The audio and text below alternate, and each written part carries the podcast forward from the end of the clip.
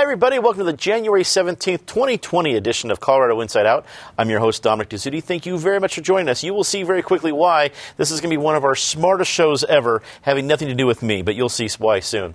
Let's get a quick take on the Denver City Council potentially looking at a way to make pit bulls legal in Denver through a registration system. Proposed by Councilman Chris Herndon, he's now making the move to, it's not a full uh, repeal of the pit bull ban, but it would be a new registration program. Patty Calhoun from Westword, it, it gets us halfway there. How would you describe this way? It's not, not the repeal of the full ban, but it's, it should help pit bulls if it is passed. It's pit bulls on probation rather than in prison, which has been the situation really for 30 years. Mm-hmm. You know, as we break down other other stereotypes, pit bulls have been completely prohibited in the city of Denver when in other cities, more enlightened cities like Aurora, have gone to not breed specific issues. It's just a bad dog is a bad dog. So this is going to be an opportunity for pit bulls to prove they can be nice too in Denver. Speaking of being nice in Denver, Krista Kafer, Denver Post columnist, has joined us. It's great to have you back from all your various world travels. We can get that to later. Get to that later. Uh, Krista, it's been 31 years, as Patty said. Is it time to welcome pit bulls uh, along with all the other breeds of good dogs back to Denver? I agree you don't have bad dogs, you have bad owners. And bad owners don't train their dogs, get their dogs fixed. They actually make their dogs aggressive. Those people should be held accountable. But good dogs, whether they're pit bulls or poodles, need to be treated with, uh, with treated humanely. And I remember when Westword broke the story of how many animals, good animals, including puppies, are put down every year. It's time to make a stop to that. I, I couldn't be more impressed with the city council. Very cool.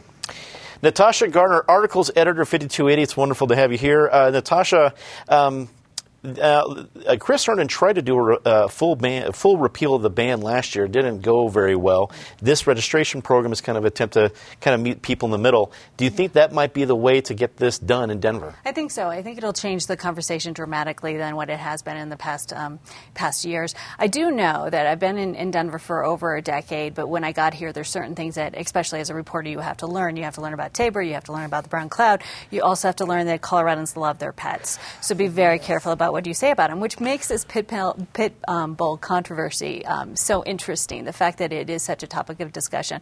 I went down a rabbit hole this morning looking at Reddit, and people have lots of opinions. So I think the sort of changes that they've made to this proposal will perhaps make it more likely to go through, but it's not going to be without a lot of conversation. Leanne Wheeler, principal at Wheeler Advisory Group, joins us for the Good first time at the table. Thank you so Thank much for you. being here. Uh, Leanne, you're from Aurora. You uh, ran for city council in the at-large uh, candidates. yes. Uh, how does Aurora handle uh, pit bulls? I think we got a little bit of a preview from Patty, but what's your insight on the situation? You know, I'll share that uh, in Aurora, uh, year over year, our constituents were coming before council to say, listen, these are our pets, these are our beloved animals. Please uh, consider repealing any ban you would have on breed. And that's something that we've managed um, to accomplish in uh, Aurora City Council. So it's back. Um, six, seven years uh, worth of dialogue. It's absolutely the right answer is to tie a, uh, an animal's um, behavior uh, to its ownership and how that, that, that animal is handled versus its breed at the onset. There's something wrong. So it's the right move. I see Aurora leading the way We're yet trying. again. We're trying. Well, this week, Colorado Congressman Jason Crow was named one of the seven House impeachment managers for the impeachment case against President Donald Trump. One of his initial challenges will be to try to get the Senate to accept any witnesses or evidence in the trial. Senate Republican leadership is against the idea, but a few GOP senators are signaling being open to breaking ranks. Uh, Patty, uh, Representative Crow joins the growing list of Colorado Congress representatives that are making some sort of a, a splash in the impeachment uh, trial. Uh, what do you think of this uh, particular tapping of Jason Crow as one of the seven impeachment managers? I think it was a surprise to most of us when we, we saw Joe Neguse when he was on the com- committee doing a lot of questioning and then doing a lot of FaceTime on the big national news. We saw Diana DeGette do a great do a really great job of handling the impeachment process. And now Jason Crow is coming up. You know, he was a surprise, really, candidate to win in the 6th congressional district, the first Democrat to win in I can't remember how many years since it was reapportioned. He was at Holland and Hart, so he's got a big, strong background in. Um, in prosecution but uh, and law, but he has three tours of duty mm-hmm. also in the military, which made him a very attractive candidate to the sixth and makes him really an interesting choice here. He knows what he's doing. He can certainly show grace under pressure, and he actually voted against Nancy Pelosi becoming Speaker of the House. So the fact that she reached out to him really says a lot about the direction they're going in. They are going for the best people on this team. And Chris, certainly uh, one impeachment manager does not the entire effort make, but this is significant for Jason Crow as a mm-hmm. freshman. Uh, all the different things that Patty had listed, uh, including being an Army Ranger. Uh, what does it say for Jason Crow's political future to uh, have this uh, responsibility? He may regret saying yes. I, remember I was a congressional staffer back during the Clinton impeachment. And of course, everyone who was on the Republican side was so certain that the entire country was super offended by President Clinton. I mean, he perjured himself in a sexual harassment proceeding. It, uh, it wasn't good. He tried to cover it up. It was obviously something wrong. Did it rise to the level of high crimes? In retrospect, I don't think so, but we were certain the, the nation was behind us, that they were as offended as we were. And so, you know, it, it, he was impeached, but he didn't end up being removed by the Senate. And then I remember the next election, a couple of those impeachment managers lost their seats. I think people might be a little bit surprised that even though the president did abuse his power, and he's not a nice guy, he's not a good guy, but I think that the average American is like yawn over this whole thing. I mean, it is a, a political proceeding. I think only your really hardened Democrats or really far left are that excited about it. So it may end up affecting Jason Crow's election in a way that he doesn't anticipate. Natasha, let's keep that going because I heard a report on the radio just this morning about an analyst thinking that it was going to be, or there wasn't a way for it to hurt Jason Crow. But uh, Krista brings up good points. Uh, uh CD6 is a uh, pivotal. It's I think well, I don't know the, the different numbers in CD7 anymore, but CD6 is a, a pretty well balanced district. It's not uh, blue or red, it, it's, it's pretty purple. Um, what does this do for Jason Crow, especially, and let's remember how the game was going to forget, it's an election year. Interestingly, um, 5280 actually has a profile of Jason Crow this month. Um, our, our, writer, Kasey Cordell, really spent some time with him and examining just exactly who he is. And it was perfect because as soon as the news came out this week, the first thing I did is go back and reread that article because it really provides, um, shed some light on, on how he might approach this. I think one of the major takeaways is that he, he takes his job very seriously, as anyone in Washington, D.C. should, but may not always be the case. Um, certainly has devoted his life to public service service. I think it approaches things with a seriousness and, and perhaps um, most importantly of all those characteristics, probably understands how this moment could define his career, but is important for the country. And I think that if anything, he might put that that uh, second statement um, first. So as far as how it'll play out in the election, I mean, who knows? Who knows what's going to happen later today with the impeachment um, information? I mean, where the news keeps on rolling out, whether it's uh, Trump's legal team or, or how they're going to do the rules, you know, and the fact that we now have a legal profession based around people who have experience in impeachment um, hearings because we've had so many of them. I mean, it's there's just such a moving target on all of this that to try to sit here and guess at what Crow's uh, the impact might be on his election or reelection campaign. Um, it, it's just too many variables at this point. You raise a good point. Talking about November at this stage of the game uh, is, is tricky at best, and it, it, it, it is kind of odd. Where this is how the Chief Justice handled it last time. Oh yeah, he was there, so it was uh, it's, it's, it's a little wild. Um, so, uh, uh, Leanne, as you look at uh, Aurora, the, Jason Crow is your congressional representative. Um, what do you think? How, how is this going to affect Jason Crow? So, not only is he our representative, he's my brother in arms. So, I'm an Air Force veteran, and so I can tell you that. Um, the issue or the matter at hand for anyone who's ever served in this country is the pure disrespect and disregard for the U.S. Constitution. And so it occurs for me uh, that he said yes to this opportunity um, because he believes uh, in a commander in chief who would uphold the Constitution, and we have a clear breach here. Um, certainly, politically, uh, there's there's um, uh, a narrative or context that he has to be very, very careful of, uh, in that this is an election year. Uh, but it occurs for me simply as we have a president who has run aground of the U.S. Constitution, and we have a, a congressman who has served this country having taken the same oath, and uh, that, that his litigation experience and his experience serving this country will inform uh, the way he manages that role. Should be interesting to watch. Homeless people that were taking refuge in tents uh, in front of the state capitol and other areas around the city were moved along this week by the city. The city cited a rat infestation and health emergency as the reason for the move near the capitol, and also, uh, but different reasons in other areas of the city. Also, this week, city council members were given tours of the area homeless of the area homeless shelters, many of which were found to be inaccessible for various reasons. Uh, Krista, there is no magic bullet to the larger problem. Let's concentrate on what the city is doing here.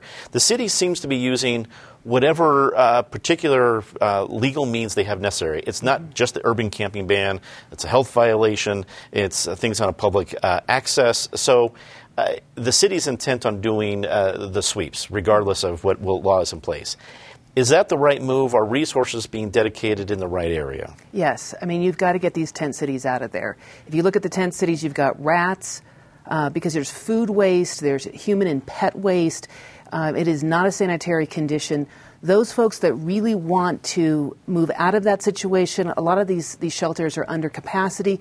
They will take them in, help them get jobs, help them get cleaned up, help them get resources for addiction and other issues, and help them get into transitional housing. Those folks that don't want to do that, that would rather live on the street, that's a choice. And I think we need to recognize that. And that a choice, it affects other people. It affects those people who want to use the park, families, uh, other ind- individuals that want to use the sidewalks, want to use the parks, and don't want to see rats or human feces. And so I think they're making some smart choices. Where I think we do need to look into is deinstitutionalization back in the 50s and 60s, you do have folks in that group of people who are mentally ill. And mentally ill people um, need to be in a situation where they can get the help they need. And having simply having access to outpatient services, I don't believe is enough. Um, so I do think the city is doing the right thing, but in terms of those who are mentally ill, getting them the services. Also, people need to stop paying beggars. If you feel strongly about this, give money to the Denver Rescue Mission, give it to other shelters for people, uh, Step 13 and others that will help these folks get out of this situation. But anytime you hand somebody a dollar, you're enabling them to stay in a situation that you would not wish on your worst enemy. So people need to take responsibility. Natasha, what do you think of the, the city's policies of basically using whatever laws they really need to, frankly, if it comes down to policies. It, when the urban camping ban came down as uh, at least being repealed and then, or found unconstitutional, rather, and uh, now it's in an appeal process, this thing the city needs to lean on that. So, uh, does that, I guess, that, does that open up really what, how the city is approaching this camping ban or not? Well, I think what's interesting is that this had kind of come up this summer with 300. There was sort of this talk of that this isn't the only tool that the city has or could use in these scenarios. Um, and now we're seeing them employ it in different ways. I mean, for a lighthearted moment, I just have to say something about the rodent problem in Denver and the metro area. I mean, we have the bubonic plague with uh, prairie dogs last summer, and now we have rats um, in the middle of the city. I mean, I'm expecting a headline about squirrels at any at any date. Um, but in all seriousness, this is a city that in 2005 made a dedicated effort to end homelessness. That was supposed to take 10 years. We're well beyond that point yet, and there is no end in sight. We are throwing more money at the issue. That's great. The city council is touring and trying to find solutions. I do not want to say anything negative about people who are working hard on this issue because they are. It's just not enough. We're not doing what needs to be done to really address this issue. And I don't have the answer here today, but I certainly hope that the people who have been working on it keep working um, because there's something about sweeps and financing and, and our city's movement right now that still isn't fixing this issue, which is how do we take care of fellow human beings that need help and need homes. Leanne, as, as you look at the situation, what do you think um, the average Colorado needs to know about uh, as as they're driving by the situation, we're seeing headlines of the city. Um, I don't think people are expecting to see uh, a, a, tent city on the state capitol mm-hmm. lawn, um, but I also see that there's there's a lot of compassion out there that, that there's something needs to be done. Sure. So, uh, what, what do viewers need to know? And so, so the condition of being unhoused uh, on, on, two points that, that, were raised earlier. Um, if you're unhoused long enough, you will in fact turn to coping mechanisms that look like addictions. And so sometimes we get the order of things reversed when a person is experiencing homelessness. Um, what I do know is that uh, homelessness is a humanitarian crisis. We tend to paint a different narrative around that, but certainly central uh, to the seven county region, we are in a full blown humanitarian crisis. uh, with regard to homelessness. Uh, our budgets reflect our priorities. And so, although we've seen an uptick in money that is being allocated uh, for a solution set, we don't see enough. As we look at other cities of similar size and capacity, those cities have invested more. Um, we have an opportunity here in Denver with 3,000 houses of faith to partner and create solutions. For instance, over in Aurora, uh, a new development's coming online, Providence at the Heights. It's a partnership with Elevation Christian Church. There was a unique funding source, and government uh, got out of the way. You know, government's role in this solution actually is to support and enable society and solving its own ills without creating more societal ills. And what we've done, what we've managed to do across the region, is create more societal ills uh, that our courts are now having to intervene on, uh, and it's just not a good look overall. So there's more that we can do. Uh, and, and, and we being the citizenry, uh, as, as the, the Yes on 300 cited, we can do better. It's time now that we do better. Patty Westword covered the heck out of the story. What are some of the details that uh, your reporters found that we need to know? Well, among other things, there are 15 laws in, in Denver alone that do affect how you can handle the homeless, whether it's um, going from, not including 300, the, the urban camping ban. And in some cases, those were brought out. Uh, for example, what everyone is missing is that park between Broadway and Lincoln is not a city park. It's not City of Denver. It's a state. It's a state park, so it's not affected by the curfew that all Denver parks meet. So people could camp there because there wasn't an 11 o'clock curfew. There is at Civic Center Park. But the city was able to come in without much advance warning. You know, the city has agreed in a class action settlement that they will give seven days if they're doing a sweep. But this was a cleanup because no one really wants the health problem of the rats running around. And they, and we're talking about four legged rats, not the two legged rats, which we often see in that neighborhood, but um, up at the Capitol. But in this case, they really had a real threat to the public health, so they dealt with it quickly. But it's not, it's a very short term solution. There are so many issues here. Denver's done a couple things right now. They've made um, some accessibility moves at Denver Rescue Mission. They put up blockers, which is one of the things, of course, they should have done a long time ago for the homeless. They want to stay with their stuff. They don't want to lose what they, the only things they own. And they've got a day shelter now. So there's progress, but it's all baby steps. There's no single answer, but we all need to keep working to find the real answer.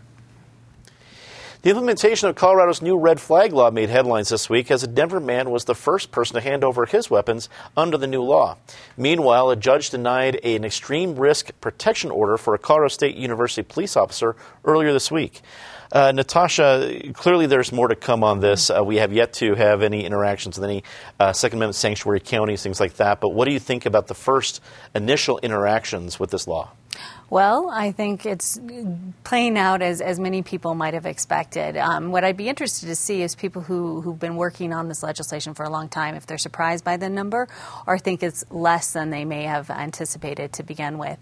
Um, but this is what's supposed to happen now. We've spent a lot of time talking about this legislation, and it's time to see how it plays out and how that impacts people's lives and um, potentially saves lives, and also whether legally we like the way that it is going to be enforced. So we have two examples that you already mentioned, but there's been others already. And um, we're really going to see how this plays out because I don't think, um, I mean, maybe at some point we'll be able to say, well, this scenario happens X number of times, but for a while here, it's going to be very much a one off situation. These situations are unique and, and we're to, they're going to play out in our um, public safety realm and, and in our legal realm. But we're not the only state that's done this. So we'll also be able to look at um, other places to see how they've dealt with it and sort of not just what happens in month one, but month two and three and four. Uh, Leanne, are, are, you encouraged, at least from the, the initial cases that we're hearing so far associated with the red flag law? I believe we're too soon to tell. I'll just piggyback on, on what's already been said. My hope and expectation is that we've built in some strong evaluation around what is successful and what isn't successful. Um, we have a lot of narratives and, and, and context to overcome. Um, you know, we invoke often uh, the Second Amendment and what that means. Uh, and so I think that uh, sh- should we have done a very good job of laying in evaluation of how well this works and that we're not just dealing with um, uh, anecdotal uh, data or evidence, uh, we'll know whether or not we're successful. But the good news is other states have tried it, and we have an opportunity to, to, to, to evaluate how well we've done against those states who are a little further down the lane than we are. Uh, Patty, there's a lot to unpack here. Take your uh, pick of the various sides of this and what you think.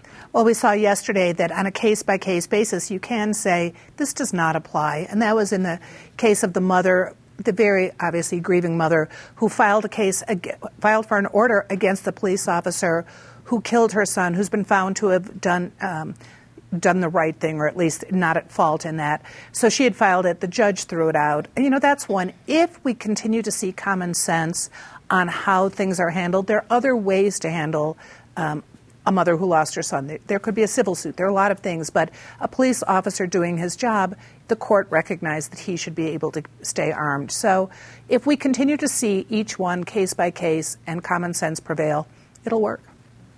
Krista, uh, again, we haven't seen the Second Amendment sanctuary uh, counties come into uh, fight here. Uh, is, is, it too soon to tell? Have we learned anything from these first couple of cases? You know, I think so far so good. And I was concerned about the lack of due process. There's some due process, but not in that initial stage. And since I am sitting in the David Kopel chair, I have to point that out. but uh, so far, we've seen the courts and the sheriffs use discretion. So the same sheriff in Larimer County that uh, did not want to uh, deal with the uh, the the one that, that was dismissed by the judge the, against the sort of fraudulent claim. Um, that same sheriff put forth an extreme risk protection order against a, a, man in jail who was making threats to do mass shootings. So I think it shows that sheriffs, at least so far, be, are acting prudently. The courts are acting prudently. Let's see if this stays, or if we need to go back and tweak the bill. I think in order to keep that bill, or I should say now law, constitutional, probably do have to fix the due process issue. Well, let's get to our very favorite part of the show, Disgrace of the Week. As always, Ms. Calhoun, please start us off. Well, we've been talking a lot about 710 AM on this show. We've had the Craig Silverman issue. We had the Chuck Bonniwell mm-hmm. issue. Mm-hmm. We had the alleged Nazi producer issue. And now we've seen that there are ways, other ways to get rid of people who work for our iHeartRadio. They have done massive layoffs across the country.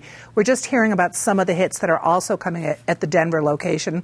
And one of them is Jerry Schemmel, which is too bad. The voice of the Rockies, someone who has done a really good job at that station, has not embarrassed anyone. The Rockies do that themselves. Krista.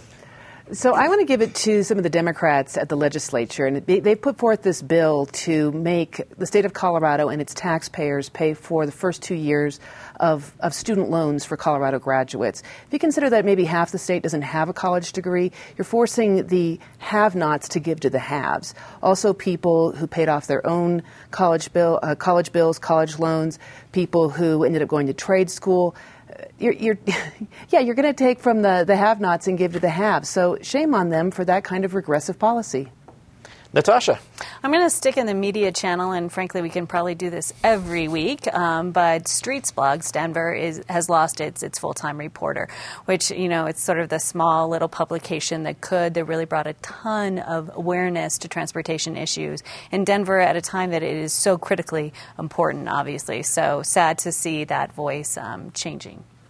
Leanne Inaccessibility to the shelter system um, I don't know how the city wasn't mortified, and those who run those shelters weren't mortified when a representative of city council was not even able to take a tour of that facility. And as we think about folks who are unhoused and any pre existing conditions they have being exacerbated by being unhoused, there, there is a reason why some folks aren't accessing those shelters. And so, certainly not being able to, and, and what appears optically um, as a lack of dignity in doing so, um, was a disgrace on the week. Time for the hardest but most positive part of the show and see something nice about somebody. Patty. Well, last Friday, Denver lost two members of the media community and the greater community. They made it a better place to live. Heidi McGuire, who had worked at Channel 9 and then was an independent videographer, did some work here. Wonderful, bright light. She passed away at the age of 38, which was way too soon. Also, Jim Burris, who was a journalist, had been working most recently for NIST up in Boulder, but was an early editor at the Boulder Planet, which was a great paper editor at the Aspen Daily News.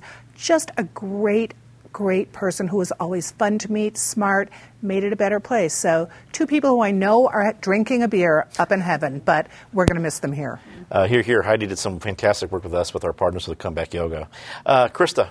I'm going to give it to, uh, to, Denver City Councilman Chris Herndon for his uh, attempt to get uh, pit bulls out of death row and out of prison to to have them on probation and be able to have the good lives that they deserve. No, no breed should be banned. Um, bad owners should be held accountable, and I'm just I'm so happy. I'm wagging my tail.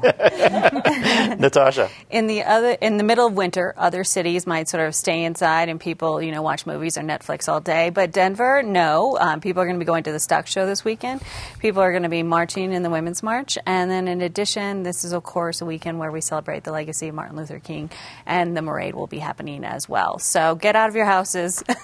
Lots of good reasons. Absolutely. Here, here. All good stuff. Leanne. So I'm sure you've heard in the city of Aurora we had some voting anomalies um, during our last municipal election, and so I am tickled beyond um, exuberance about the recent appointment of Peg Perl uh, as Arapahoe County Director of Elections. She ran in Denver for Denver City Clerk and Recorder, and I actually used her as support um, when we were having to, to, to, deal with a recount on uh, some of the ballots. And so she is on board, uh, and I'm excited for what that means for Arapahoe County, our electorate process, and our ability to, uh, to uh, trust it. So thank you. Well, that's uh, uh, that's great news. And before we leave tonight, I have some great news. Remind you that uh, uh, we are taking the show on the road. That's right. Colorado Inside Out's going on the road, and you are invited.